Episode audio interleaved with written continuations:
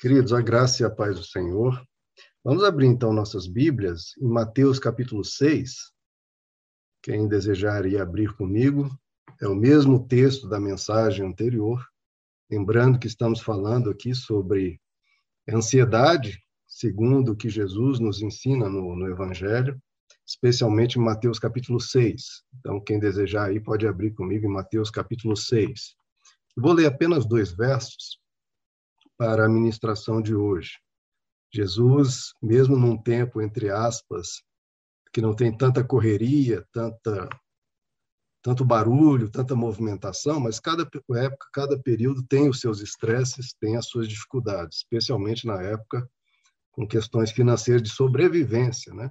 Nossas questões financeiras são difíceis, mas não chegam, não chegam pelo menos para nós, ao ponto de ameaçar a nossa sobrevivência quando eles tinham isso. Então, abram comigo em Mateus 6, verso 25, queridos. Verso 25 e 26, texto muito maravilhoso de Jesus, em que ele nos diz: Portanto, eu lhes digo, não se preocupem com suas próprias vidas, quanto ao que comer ou beber, nem com seus próprios corpos, quanto ao que vestir. Não é a vida mais importante do que a comida? E o corpo mais importante do que a roupa, observem as aves dos céus.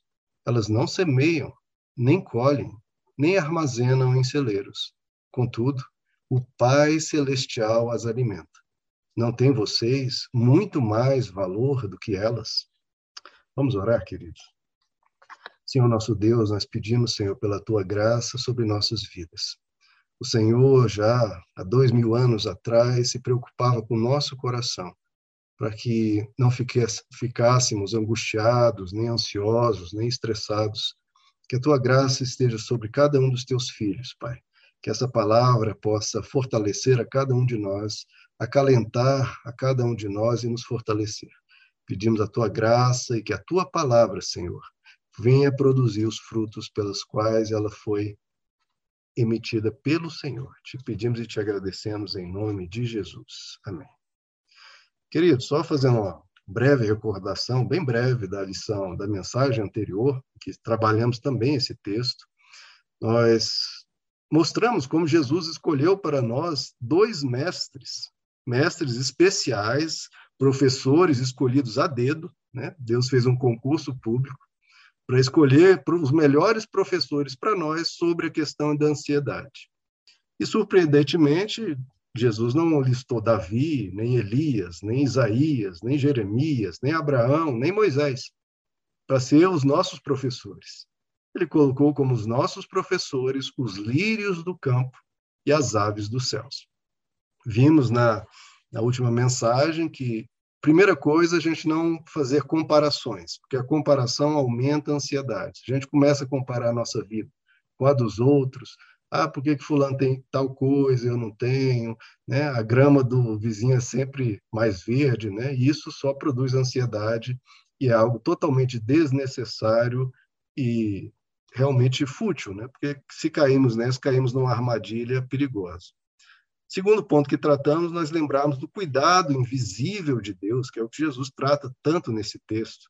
Se Deus cuida das aves, dos céus, dos lírios do campo, quanto mais não vai cuidar de nós? Há um cuidado acontecendo sobre nossas vidas, que às vezes a gente não repara, porque é invisível, a gente não detecta, mas ele está cuidando de nós o tempo todo. Ele está abrindo portas, fechando portas, trazendo soluções, nos dando ideias, nos dando forças, ele sempre estará conosco. E o terceiro ponto, né, que esse texto também expressa, que nós somos a coroa da criação, obra-prima de Deus.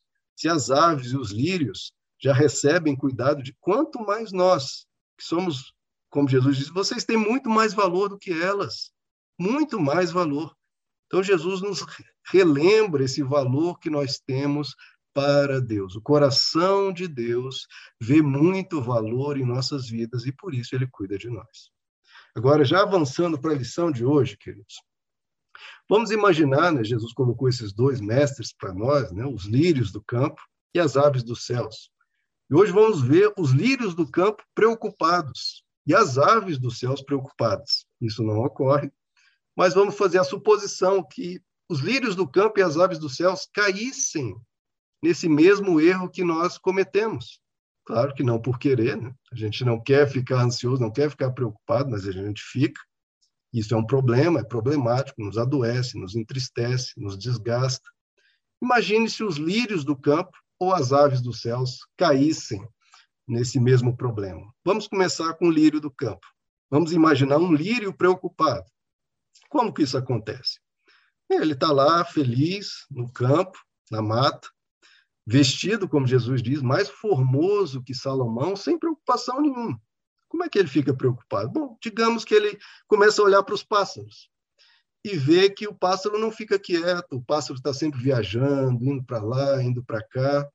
Imagina que um pássaro malvado, mal intencionado, chegue né, no ouvido do pobre lírio do campo e começa a contar a vantagem. Começa a querer se fazer de importante, falando que ele conhecia lugares belíssimos. Começa a dizer: olha, eu conheço lírios de outras pastagens, de outras matas, outros, conheço outros campos, lugares tão lindos que você nem acreditaria. E lírios muito mais belos do que você, campos muito mais lindos que esse esse matinho, esse pântano onde você vive.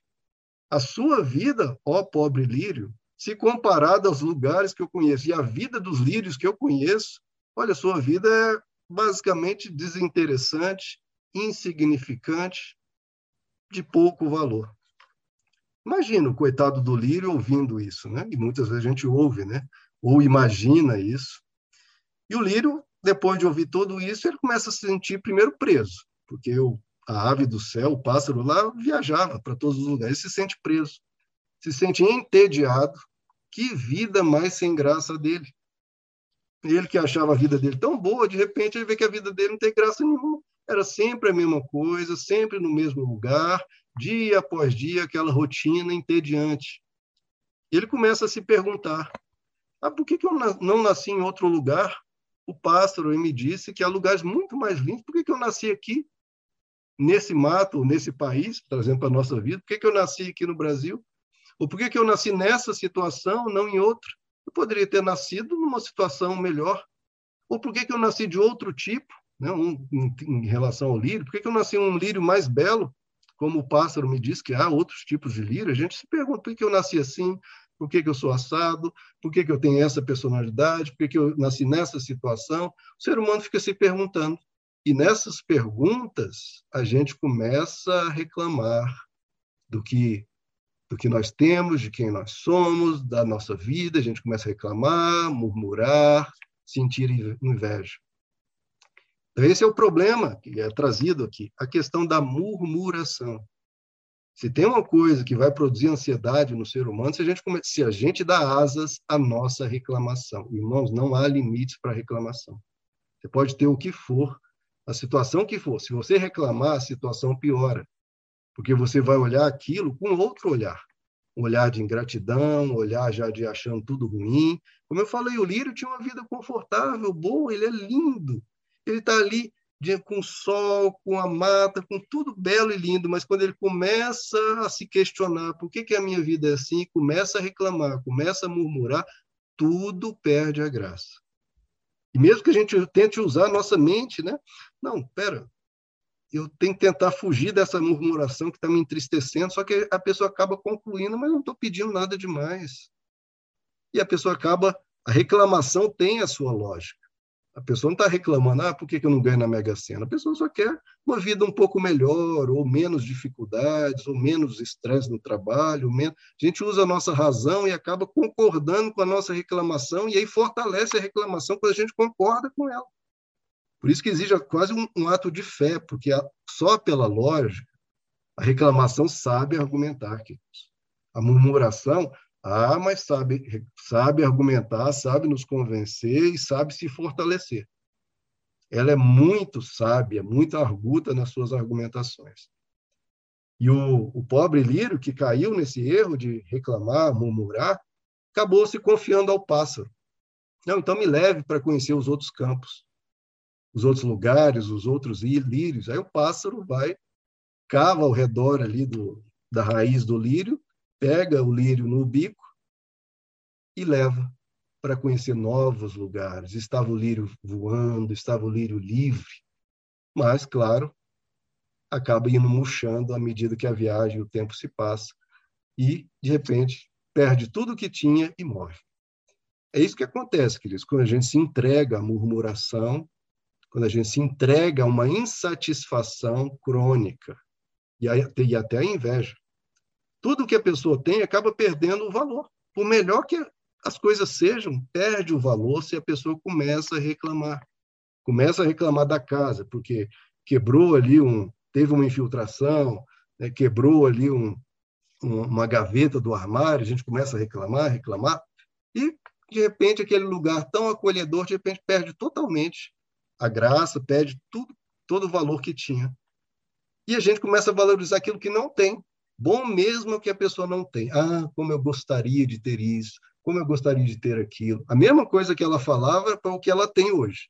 Só que depois que adquire, perde o valor, não tem mais aquela mesma alegria. E a pessoa se reclama, murmura até da situação da vida dela. Quando a pessoa é criança, ela quer ser jovem. Quando é jovem, quer ser adulto, né? trabalhando, ganhando dinheiro, que o jovem né? vive às custas do pai, tem que ficar pedindo para o pai: ah, não, agora eu quero ser adulto. Quando está adulto, mas solteiro, ah, eu quero casar.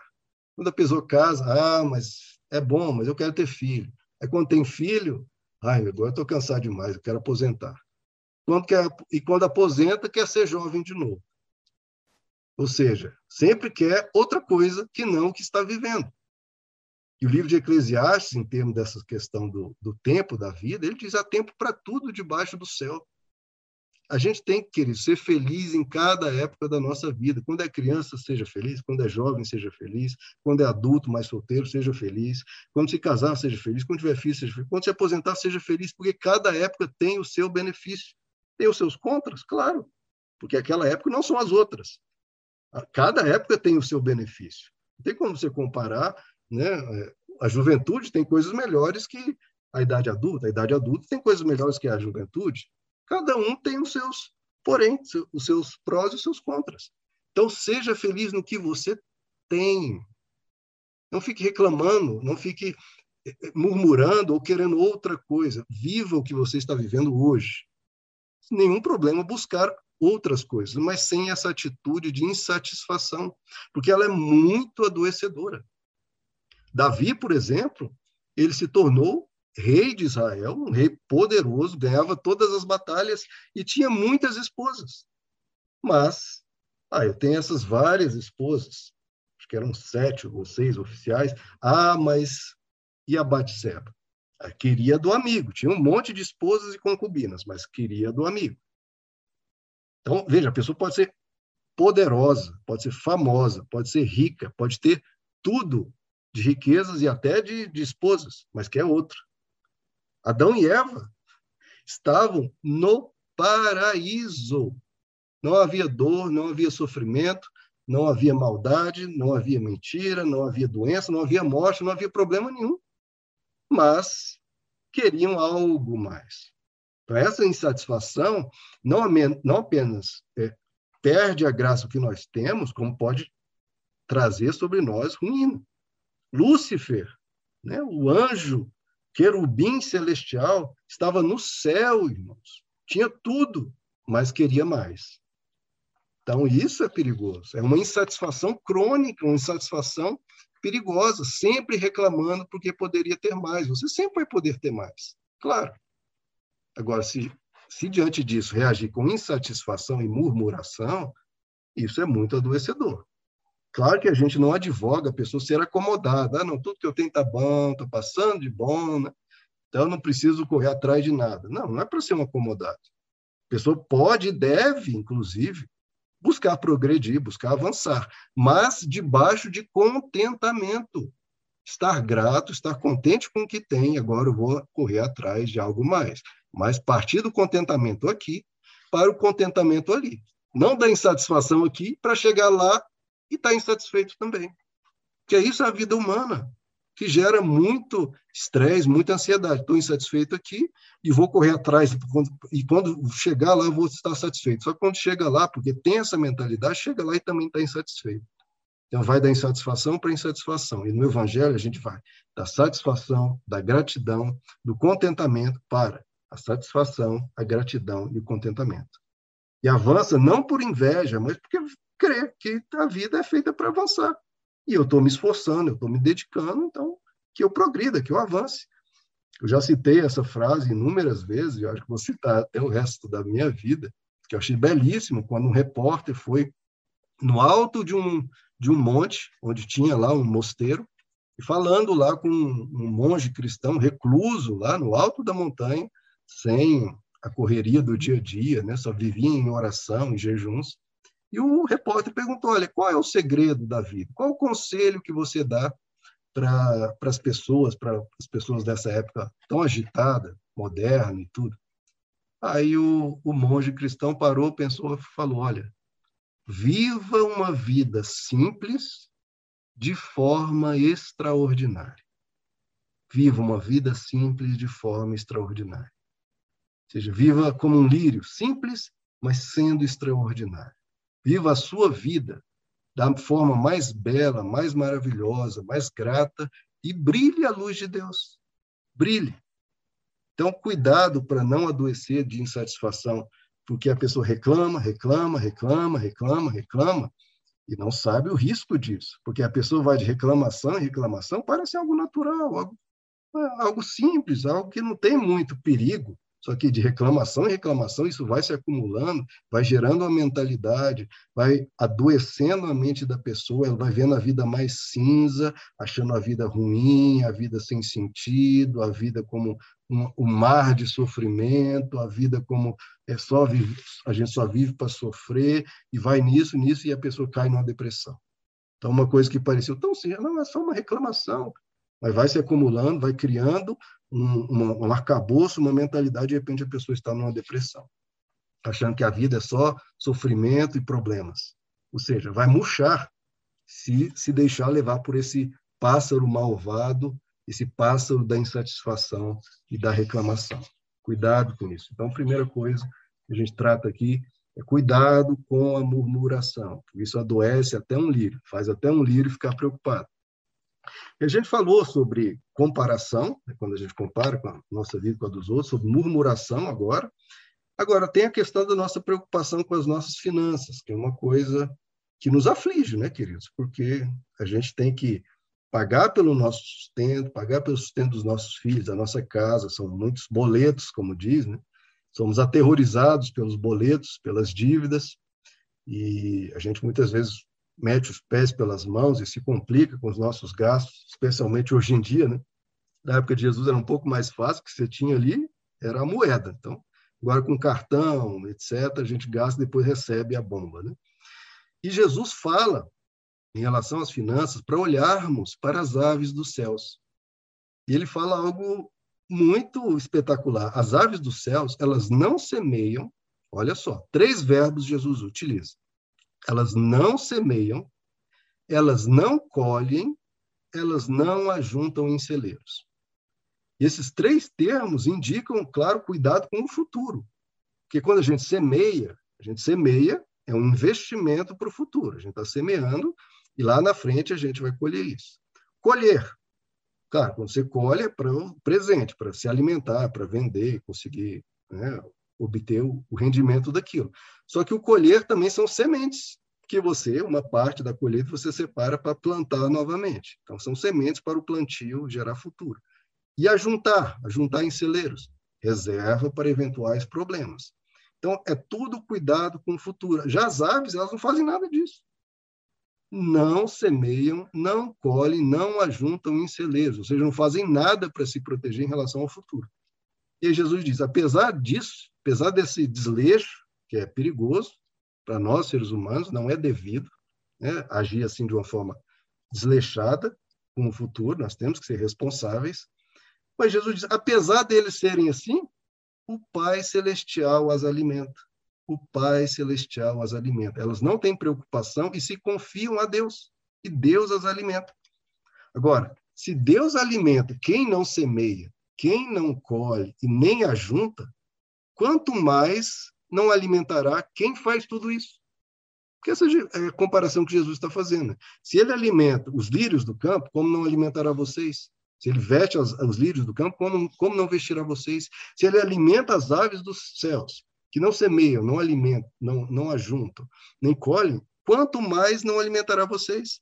Ou seja, a pergunta é, comparação que Jesus está fazendo é se quem não merece, se quem pouco se esforça, se quem pouco se, se protege, se cuida, é abençoado, é cuidado por Deus, quanto mais quem se dedica, quem luta, quem trabalha, Deus não vai abençoar, proteger e cuidar. É o Pai Celeste quem alimenta quem não planta, não colhe e não, e não ajunta, ele também é aquele que alimenta quem planta. Só que quem não planta, por isso que Jesus utiliza essa figura, né? Quem não planta, fica evidente que está sendo cuidado por alguém. Ah, não está plantando, de onde que ela obtém o sustento? Porque o Pai Celeste as alimenta. Já quem planta, a gente pode até se enganar, né? Ah, não, não é Deus que está cuidando. É Deus que está cuidando, porque ele cuida de quem não planta, quanto mais não vai cuidar de quem está plantando. E claro, se não houver sol, se não houver chuva, não adianta nem plantar. Deus está mandando sol, mandando chuva, mandando cuidado dele. E se a pessoa não tiver saúde, não tiver inteligência, nem sequer conseguirá plantar. Então, é Deus que abençoa as aves dos céus, que estão tão desleixadas, tão alienadas do mundo, né, das bolsas de valores e tudo mais. Então, nós que somos conscientes estamos trabalhando, estamos nos dedicando, quanto mais Deus não vai abençoar nós. E tudo isso Deus vai nos dando, vai nos guardando, vai nos protegendo. E Deus nos dá o dia seguinte. Tem uma história de um, youtuber aí, acho que é Alexandre Rufino, eu sei o sobrenome, é Rufino, que ele dizia, ele morava na, na favela, morava no barraco com a mãe, e às vezes vinha assim com muita dificuldade, né, dificuldades financeiras, e a mãe dizia para ele, Rufino, tudo o que você precisa para resolver seus problemas é de mais um dia. E Deus vai te dar esse dia. Olha, meu filho, não vamos pedir mais nada. Vamos confiar em Deus, só vamos pedir para que Ele nos dê mais um dia. E esse Rufino passou por várias falências, só que sempre se levanta, porque ele sempre diz: não, eu levantava e continuava, porque eu sei que coloco tudo nas mãos de Deus e o mais o que eu preciso é de mais um dia. Que é o que a Bíblia diz, né? o justo cairá sete vezes. A Bíblia nunca prometeu que o justo não cairá. E diz: o justo pode cair até sete vezes. Só que de todas ele se levantará. Então, não é que nada de ruim nos acontecerá. Pode acontecer. Só que se acontecer, se vier a acontecer, espero que não, e a gente ora para que não, porque ninguém quer viver isso, mas se acontecer, Deus vai nos ajudar a nos levantar. Se acontecer, Deus nos ajuda a levantar. Ou seja, querido, se você parar para pensar, você é imbatível. Porque ou você ganha, ou você vence com a graça de Deus, ou você, se perder, se levanta com a graça de Deus. Ou você vence com a graça de Deus, ou se levanta com a graça de Deus. A questão é: a graça de Deus estará sobre nós. O Pai Celestial as alimenta, as aves dos céus, e o Pai Celestial te alimentará. Confia naquele que vai te alimentar. Se nenhuma ave do céu é esquecida, nem nós seremos. Então não tenha medo quanto às finanças. Continue. Vá para o próximo dia. Você cair, se levante. Vá adiante, porque se Deus cuida das alimenta as aves dos céus, Deus nos alimentará. Agora vamos, nós vimos o lírio preocupado, vamos ver a ave do céu preocupada. Né? Acabamos de ver aqui que a ave dos céus, elas não semeiam, não colhem, não se preocupam e Deus as alimenta. Agora, imagine se a ave resolver ficar preocupada. Como que a ave do céu, vamos imaginar uma pomba, uma pomba do mato, né? da, da, da floresta. Então, digamos que ela tenha primas que são pombas também, só que são pombas domésticas, que vivem ali no celeiro de uma pessoa.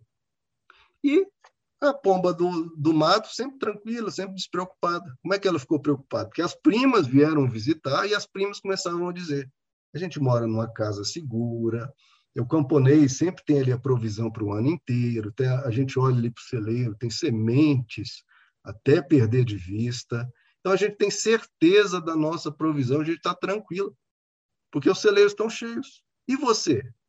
Qual que é a garantia da sua provisão?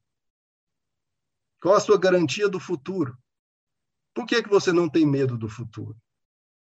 Aí a pomba da floresta tremeu de medo, porque ela não tinha certeza de nada. Não tinha celeiro, ela não plantava, não semeava, não juntava em celeiros. Ela não tinha certeza de nada, o futuro parecia incerto. Ela se sentiu insegura, se sentiu só, se sentiu ansiosa, se sentiu preocupada. E, de repente, aquela preocupação com o futuro tomou conta dela, pensando quantas dificuldades poderiam vir. Aí, a gente falou do medo das finanças, agora a gente está falando medo do futuro. Meu Deus, o que vai acontecer amanhã? Eu não tenho reservas suficientes para algo, eu posso ter mil problemas, o que vai ser do meu futuro? Então, ela se encheu de preocupação, preocupações, perdeu sua tranquilidade, perdeu sua estabilidade emocional, se encheu de medo, de ansiedade. A ave do céu, a pomba ali da floresta, caiu em ansiedade. Ficou tão aflita com o futuro que até o presente, que ela estava tão tranquila, perdeu a graça. Porque ela começou a pensar: hoje eu tenho, mas e amanhã? E amanhã? O que, que vai ser de mim? Se se precaver e poupar, claro que é sábio, claro que é prudente, até o livro de Provérbios recomenda isso demais. Só que se a gente sofrer angustiosamente, isso em nada ajuda. E, até piora né, a nossa situação. Agora, uma coisa que a gente precisa ter, que é humildade em relação ao futuro. Porque nós não temos controle, não temos mesmo. Por isso que até a pessoa mais rica do, do planeta deveria ter muita humildade e saber o quanto depende de Deus o quanto depende de Deus. Porque o futuro pode vir sobre qualquer coisa e a pessoa pode ter as finanças que for. Se não for Deus, a pessoa pode se perder. E é por isso que Jesus diz também lá no final desse capítulo: basta cada dia o seu mal. Ou seja, o que eu preciso fazer, eu faço hoje. O amanhã, o depois. Não adianta que a gente pode imaginar mil coisas. Mil coisas. Mas não adianta ficar imaginando. A gente tem que fazer nosso, as coisas de hoje. O que, que eu posso fazer hoje para me preparar para o futuro, para ter um, um, presente mais forte, para se vir algo do futuro, eu estar bem estabelecido. Eu preciso fazer hoje. Basta cada dia o seu mal. Eu não posso lidar com os 30, 40, 50 anos para frente. Isso até em relação a filhos, por exemplo. Meu Deus, eu não sei o que vai passar pela vida do Petros, nem pela vida da Esther. Eles podem ter doenças, podem passar por acidentes, podem ter problemas emocionais, problemas de relacionamento, podem casar e talvez a pessoa seja uma pessoa problemática. Queridos, a gente não pode se perder nesse tipo de imaginação, porque essa imaginação não ajuda em nada e só nos angustia. O que, que vai acontecer amanhã com, com isso ou com aquilo? Será que pode vir isso? Será que pode vir aquilo? Não, Jesus diz: olha, o que eu tenho que fazer, eu tenho que fazer hoje. Basta cada dia o seu mal. O amanhã trará os seus cuidados. O que vier, eu tenho que fazer amanhã. O que eu tenho que fazer é hoje. Então a pessoa fica tão preocupada com o futuro, sofrendo pelo que nem aconteceu, em vez de estar atuando no presente com o máximo foco, com o máximo esforço, a máxima dedicação, com a máxima coragem.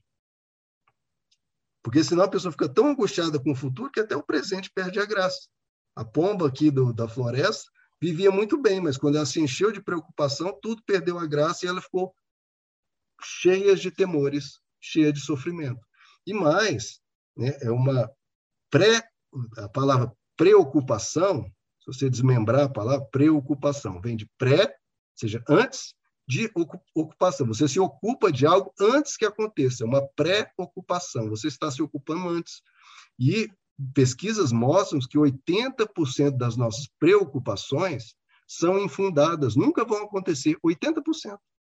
88, ou seja, 80% da ansiedade, da angústia, do estresse da pessoa em relação ao futuro é em vão, a pessoa sofreu para nada. Nada, porque 80% das coisas que a gente imagina não vai acontecer. É um sofrimento à toa. Eu, por isso que Jesus diz, Jesus está sendo mais está sendo científico há dois mil anos atrás, falando uma verdade. Basta cada dia o seu mal, porque 80% do que você imaginar para o futuro não vai acontecer. Então, a pessoa deve ajuntar, deve se preparar para o futuro. O problema é se ela se angustiar excessivamente nesse trabalho. Tem que ser um trabalho feito de forma pacificada. Eu vou cuidando do meu futuro, fazendo o que eu preciso fazer a cada dia. O futuro trará os seus cuidados. Eu vou cuidando do hoje. Se eu cuidar do hoje, o amanhã vai estar bem estabelecido. Sem a gente pensar que o futuro depende só de mim. Porque nenhum ser humano na face da Terra, como eu já falei, e falo novamente, nenhum ser humano na face da Terra é capaz de se preparar para tudo que pode vir a acontecer. Ninguém. O homem mais rico do mundo pode cair em pânico se ele pensar que o futuro é, depende só dele. E por isso que muitos ricaços se entopem de remédios, porque nenhum dinheiro do mundo pode calar o medo do que pode vir a acontecer, porque nem tudo depende de dinheiro. O que vai acontecer com nossos filhos em termos de saúde, em termos de relacionamento, em termos emocionais, não dependem muito de dinheiro. Então, se a gente confia só na carne, como diz as Escrituras, a gente vai temer. Se a gente confia em Deus, a gente tem um alicerce, nós temos uma segurança, uma força.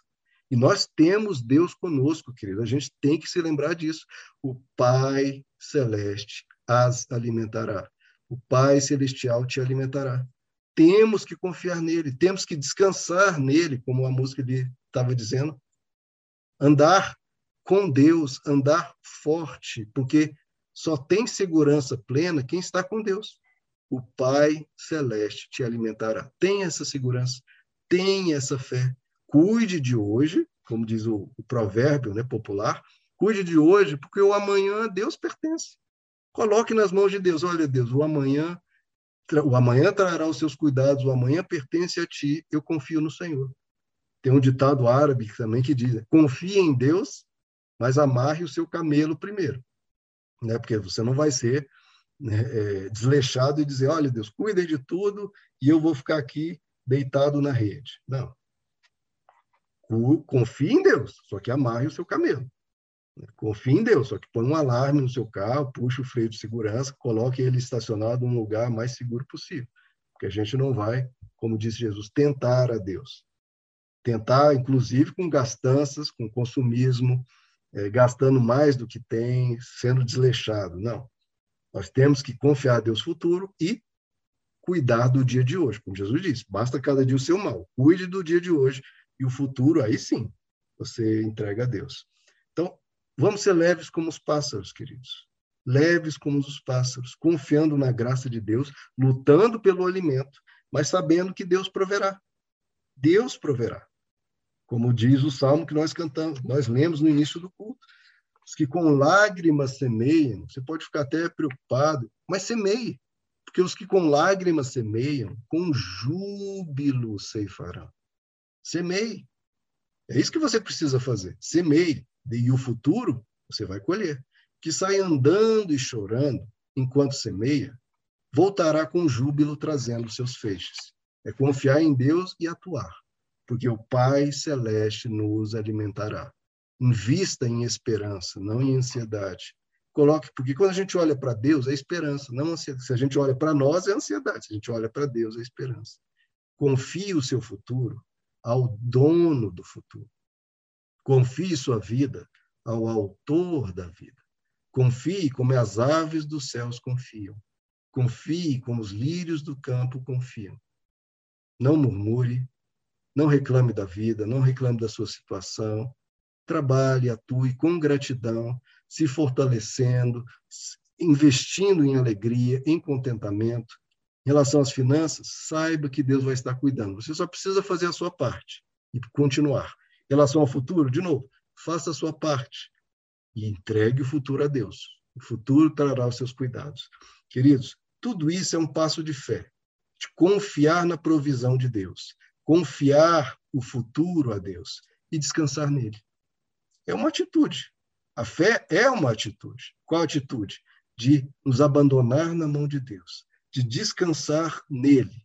Em termos psicológicos, em termos concretos, a gente trabalha. Em termos psicológicos, eu descanso em Deus. Então veja como as escrituras são tão profundas e tão perfeitas, porque ela não nos deixa no desleixo, não, trabalhe, trabalhe, atue, mas psicologicamente, descanse. No, no corpo, no físico, eu trabalho, eu não descanso. Eu trabalho com vigor, com dedicação, com capricho, com foco, e psicologicamente eu descanso. No presente eu cuido dos males que, que me vêm. Em relação ao futuro, descanso. Vai trazer os seus, vai trazer os seus cuidados. Eu descanso. Então o evangelho é muito isso, atuação em paz. Foco, coragem e força, mas descansado, pacificado, com a mente calma, com a mente tranquila, em relação ao trabalho, em relação à finança, em relação ao futuro, em relação aos filhos, em relação a, a tudo que o futuro pode trazer. Eu vou descansar nas mãos do meu Senhor. Essa é a sabedoria dos nossos professores, os lírios do campo e as aves dos céus no Evangelho. Vamos orar, queridos, em relação a tudo isso? Se você tiver questões, preocupação em relação à ansiedade, ou coisas que estejam afligindo sua mente, seu coração, coloque isso diante de Deus e a gente vai orar para que Deus possa te acalmar, te fortalecer e te ajudar nas, nessas situações de forma também concreta. Né? Senhor nosso Deus, nós colocamos o nosso viver em tuas mãos. Nós não somos donos do futuro, nós não temos controle total sobre tudo que pode acontecer, seja conosco, seja com os nossos amados. Pedimos a tua graça e a tua bênção sobre cada vida aqui, Senhor. Te pedimos a tua provisão, pedimos a tua bênção, que o Senhor venha abrir as janelas dos céus, nos abençoar nas nossas finanças, nos abençoar em relação ao nosso futuro, nos guarda de todo mal, Senhor. Mas se algum mal vier, nos ajuda a enfrentá-lo. Se titubearmos e cairmos, nos ajuda a levantar. Abençoa cada um aqui na situação que estiver. Se estiver no meio de uma batalha, ajuda, Senhor, a ter uma vitória. Se tiver já caído, ajuda a se levantar. Mas a todos, Senhor, dá paz, dá tranquilidade, dá um coração pacificado, um coração em paz diante de ti, para enfrentar o que vier, o dilema, o desafio que vier, o obstáculo que vier, mas com o máximo de paz, com o máximo de tranquilidade. Que, como os lírios do campo e as aves dos céus, temos um coração leve, uma mente leve, emoções leves, sem murmuração, sem reclamação, sem preocupação, sem angústia, mas fortalecidos pelo Senhor, confiantes na tua provisão, descansando em ti.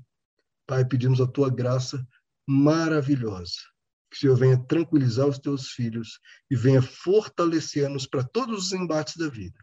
E, Senhor, não apenas nos fortalecer, mas nos ajuda. Ajuda cada um. Em cada um desses problemas, dá uma solução, dá uma resposta. Abençoa que o teu milagre ocorra e soluções, vitórias venham, Pai, sobre a vida dos teus filhos, eles possam testemunhar o teu cuidado, testemunhar o teu poder. Para isso, Senhor, age nas nossas vidas, especialmente naquilo que nós não temos poder algum.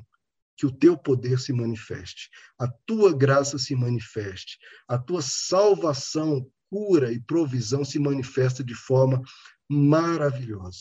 Pedimos a tua bênção sobre todos nós, Senhor, em nome de Jesus. Amém.